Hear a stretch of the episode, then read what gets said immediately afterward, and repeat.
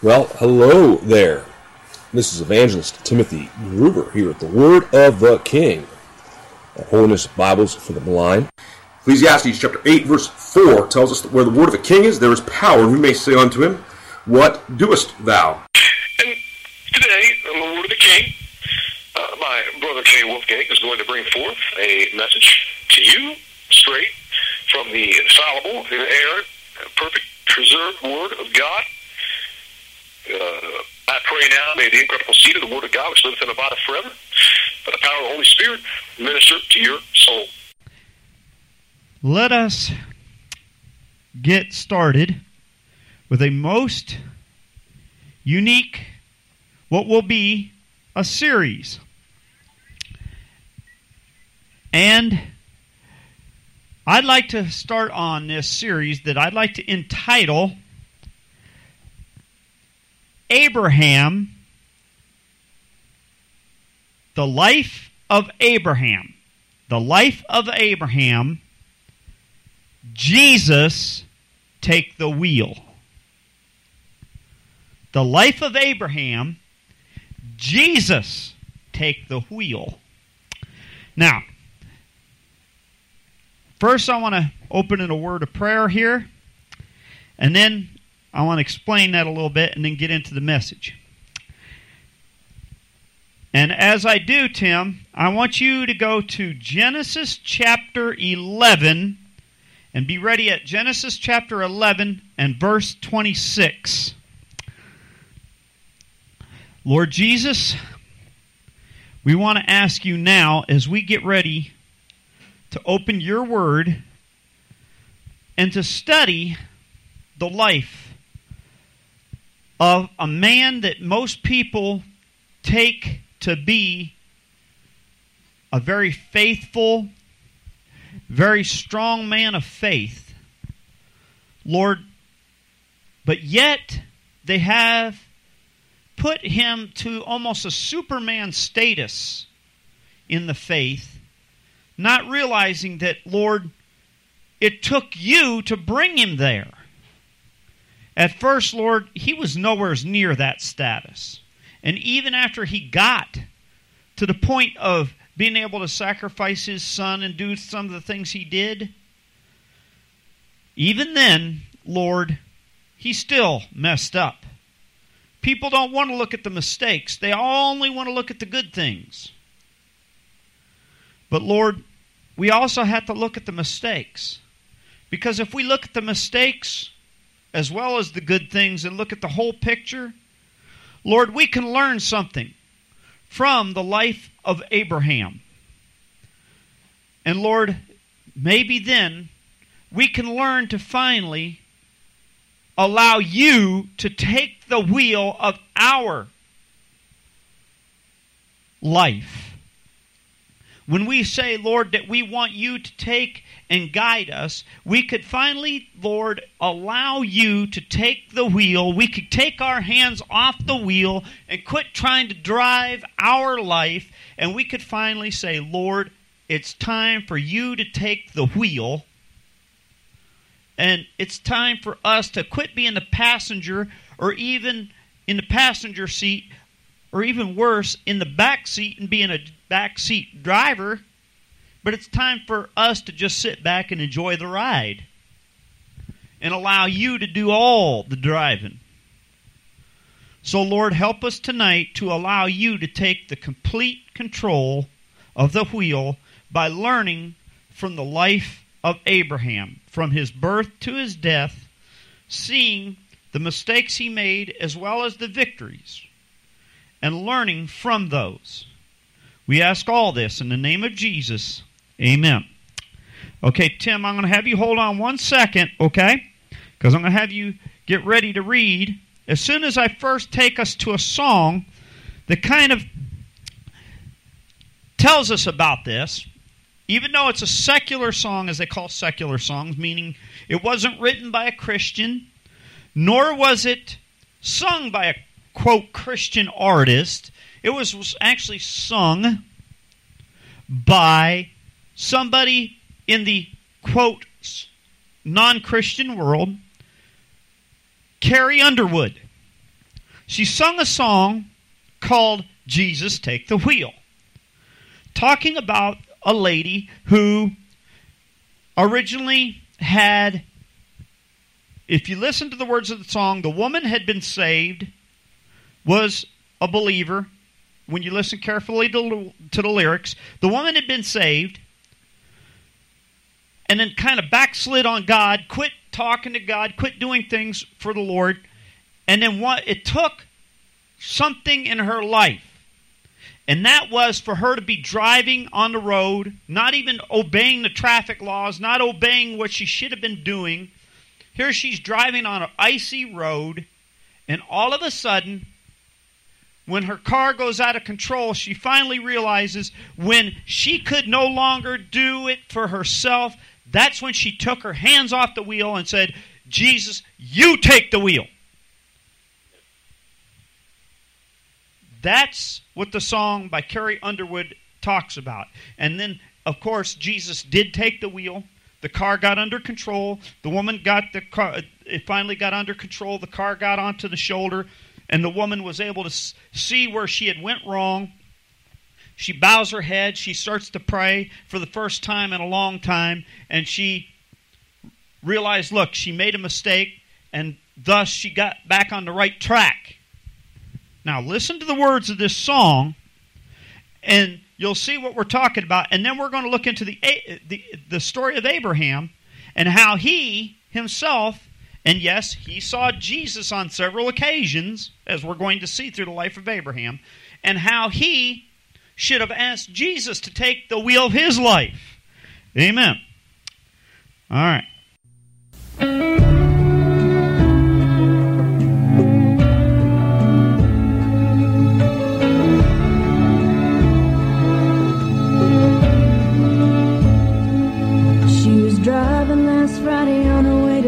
Cincinnati on a snow white Christmas Eve.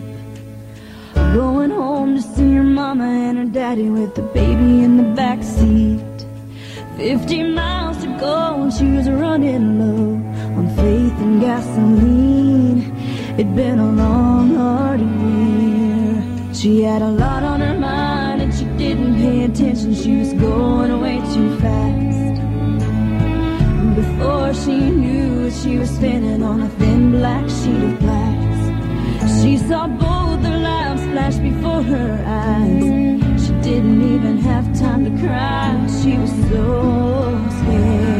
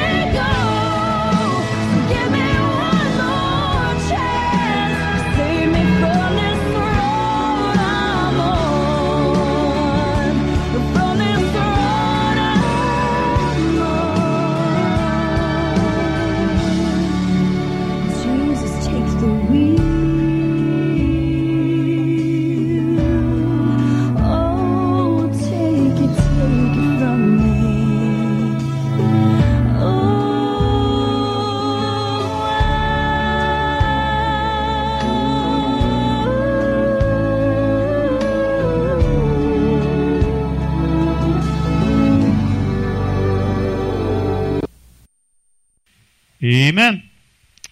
Amen. Yes. Something we all should be saying. Jesus, take the wheel. Now, Tim, we're going to have you reading, and every so often we're going to have you stop as we go along because we're going to slowly read from Genesis chapter 11, verse 26. We're going to work our way through the chapters on the life of Abraham. We're going to see what God really had to say about Abraham. Amen. So let's start at Genesis chapter 11 and verse 26. How far are we reading now?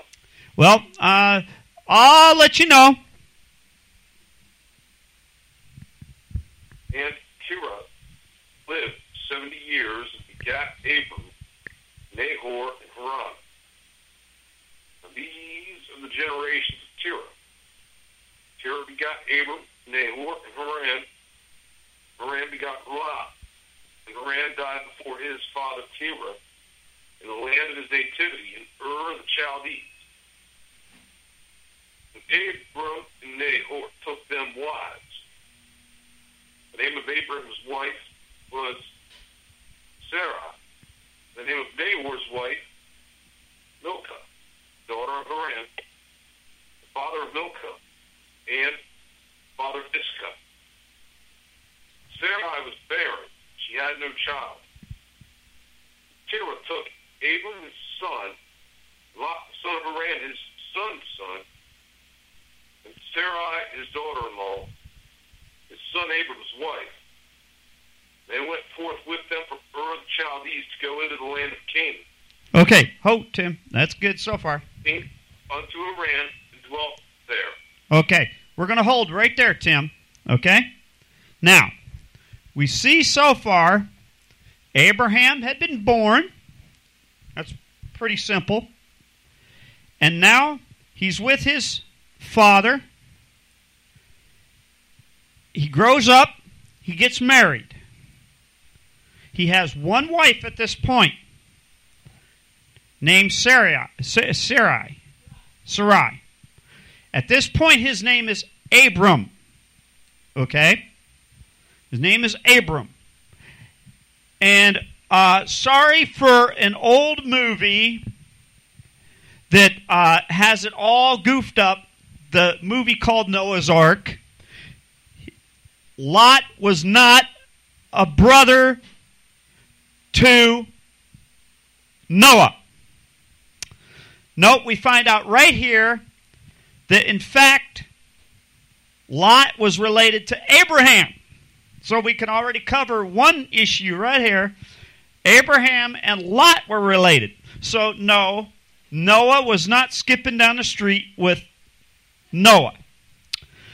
Uh, not hardly. not really, okay? Noah was not skipping down the street with Lot. Okay. They were not related in any way, shape, or form. Now, we see that they had lived in this one area, and then finally, the father and Abram, Sarai, Lot, and this group decide to move and go toward Canaan. Now we see they're moving, and he moves the group. Now, they're moving on their way, and let's see what happens. Okay, Tim, now continue.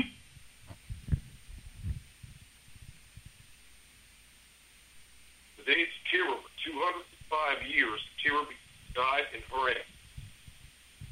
The Lord had said unto Abram, Be out of thy country and from thy kindred and from thy father's house to a land that I will shew thee. I will make thee a great nation, and I will bless thee. Make thy name great, and thou shalt be a blessing. I will bless him that bless thee, and curse him that curseth thee. And in thee shall all families of the earth be blessed. So Abram departed, and the Lord had spoken unto him. Lot went with him, and Abram was 75 years old. He departed out of Haran. Okay, ho, Tim, ho. Okay, now we get some information here. Actually, a couple pieces of information. First of all, Abraham, Abram is now 75 years old. Okay? Secondly, his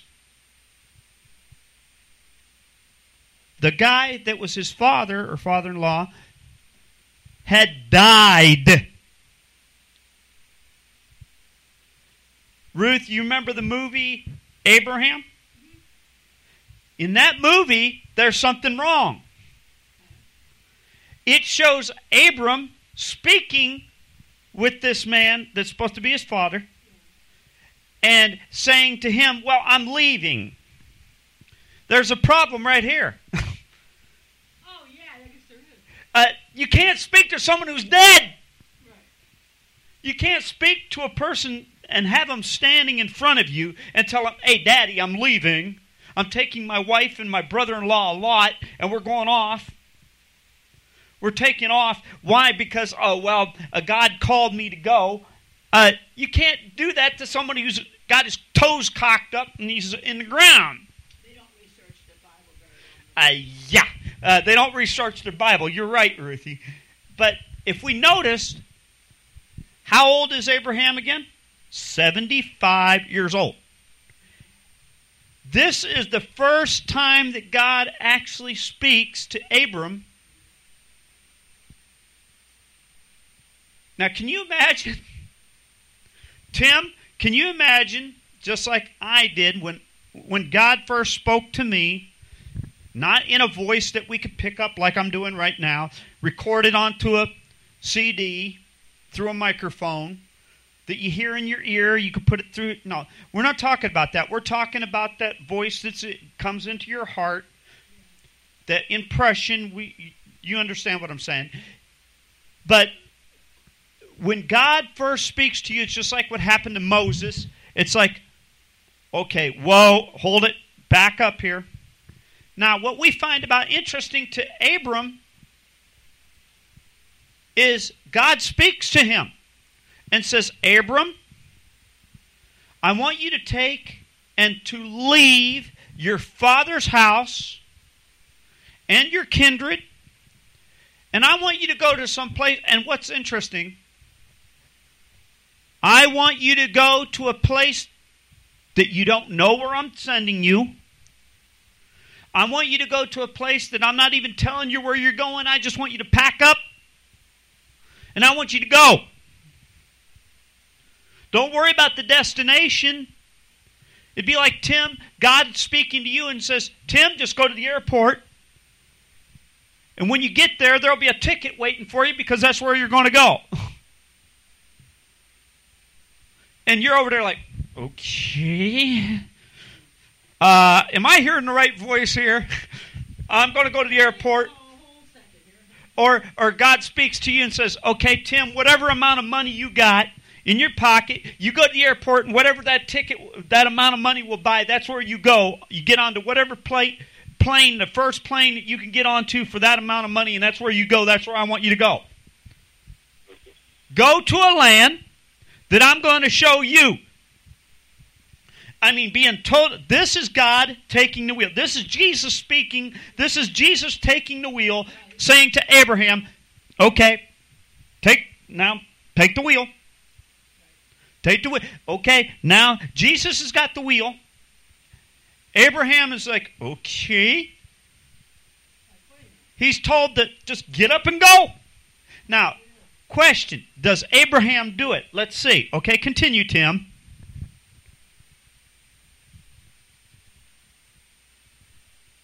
Abram took Sarai his wife, and Lot his brother's son, all their substance they had gathered, souls they had gotten in Haran.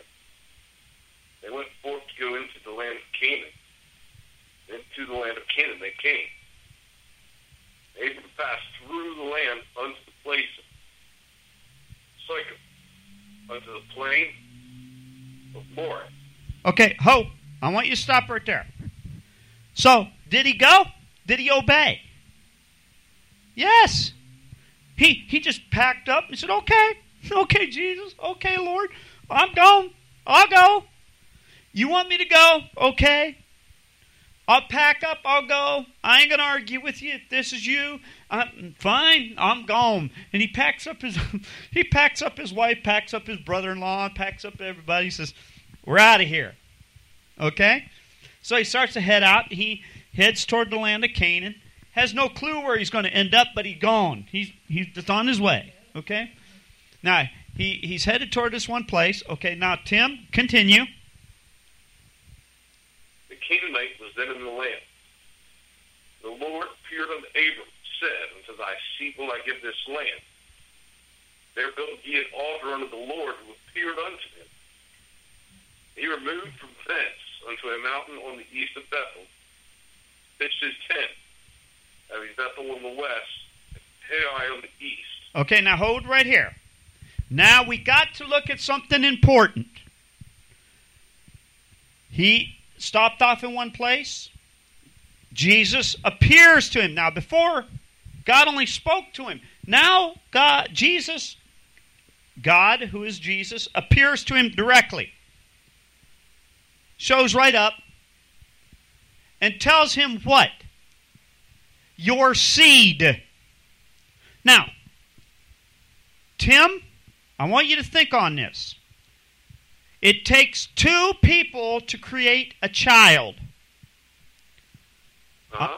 a man and a woman.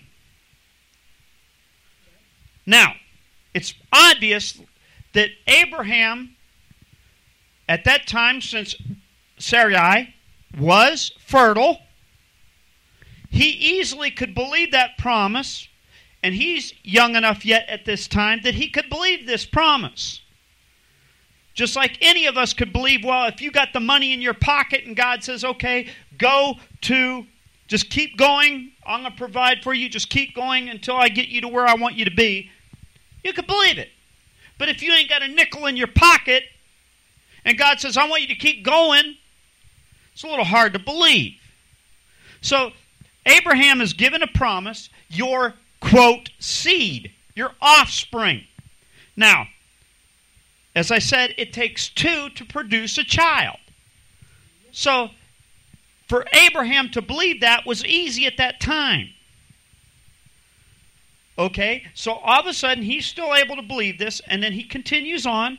He gets up there between Bethel and this other play, He's right in the middle of the two, and it describes right where he's at. Okay? Now, continue, Tim.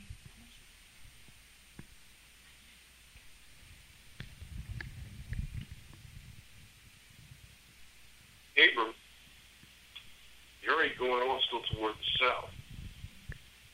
There was a famine in the land. Abram went down into Egypt to sojourn there. Famine was grievous in the land. It came to pass when he was come near to enter into Egypt.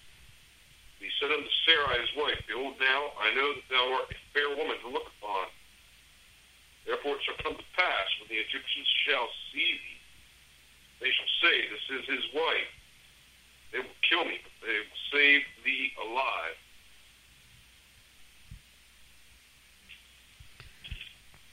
Mm-hmm. Say, I pray thee, thou art my sister, that it may be well thy sake. My soul shall live because of thee. It came to pass that when Abram was come into Egypt, the Egyptians beheld the woman that she was very fair. Princes also of Pharaoh saw her, commended her before Pharaoh. The woman was taken into Pharaoh's house. He had treated Abram well for her sake. He had sheep and oxen and he asses, then servants and maidservants she and camels. And the Lord plagued Pharaoh in his house with great plagues, because of Sarai, Abram's wife. Pharaoh called Abram and said, What is this thou hast done unto me? Why didst thou not tell me that she was thy wife? Why sayest thou, She is my sister? So I might have taken her to be to wife. Therefore, behold, thy wife, take her, and go thy way. Pharaoh commanded his men concerning him. They sent him away, his wife, all that he had. Okay. Now, let's stop right at that point. Okay.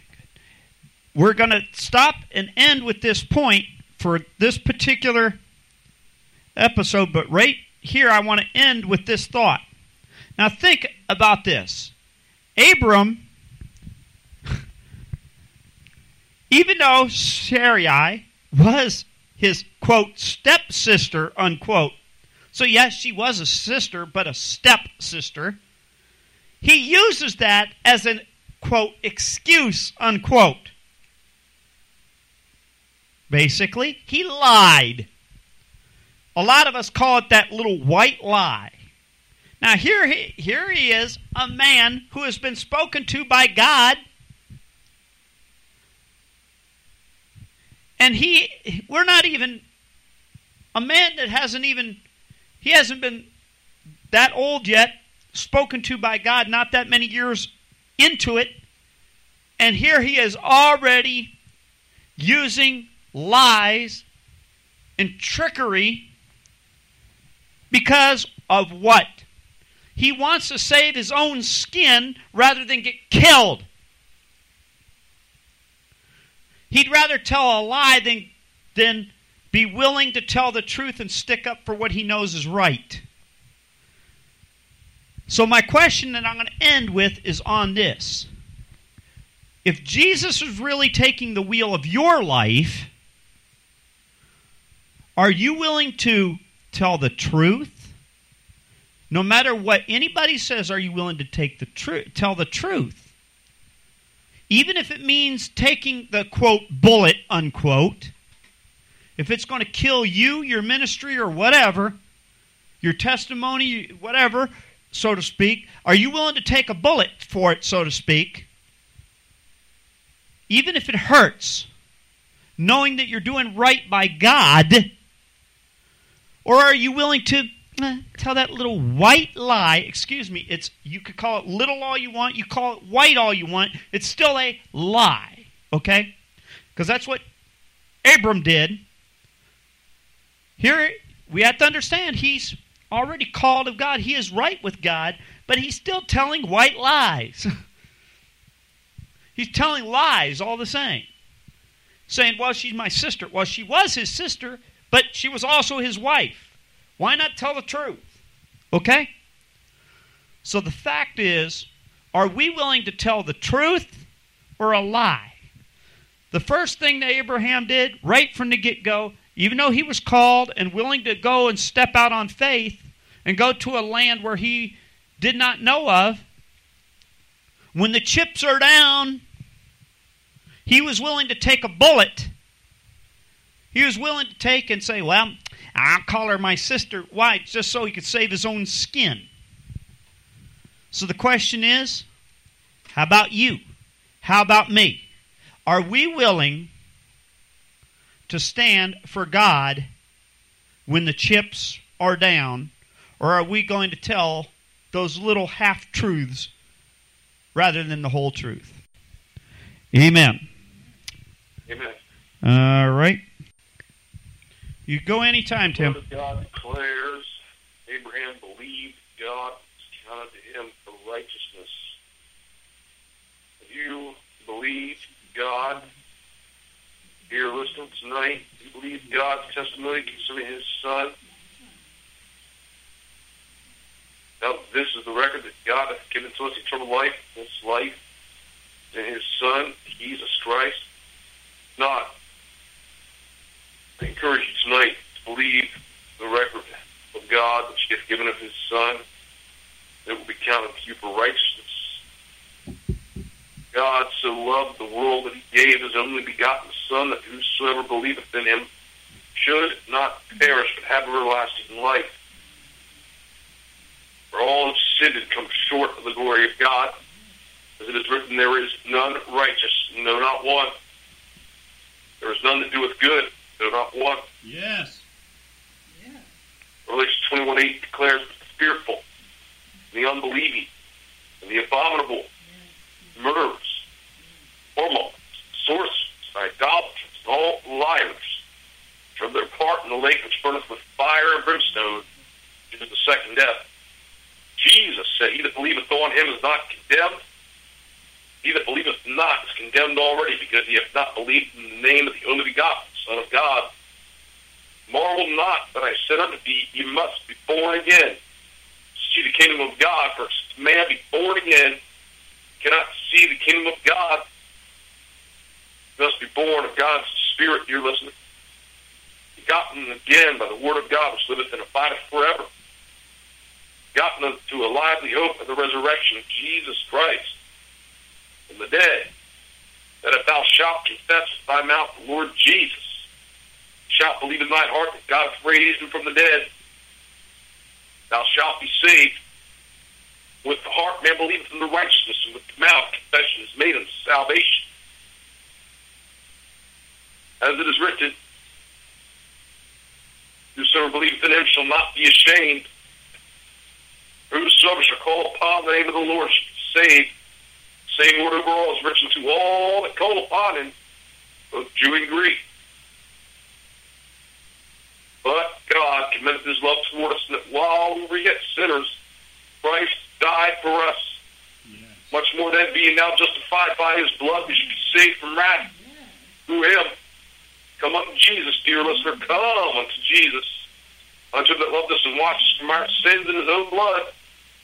By grace are you saved through faith. That not of yourselves, it is the gift of God, not of works. Lest any man should boast. For the wages of sin is death. Death and hell were cast to the lake of fire. This is the second death. Whosoever was not found written in the book of life was cast to the lake of fire. It is written in Revelation chapter 20, verse 14 15.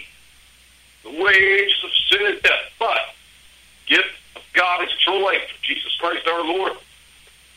Come unto Jesus, dear listener. He is the way, the truth, and the life. No man cometh unto the Father but by him. Acts 4.12 declares, Neither is there salvation in any other. There is none other name given under heaven amongst men whereby we must be saved. Believe in the Lord Jesus Christ, and thou shalt be saved.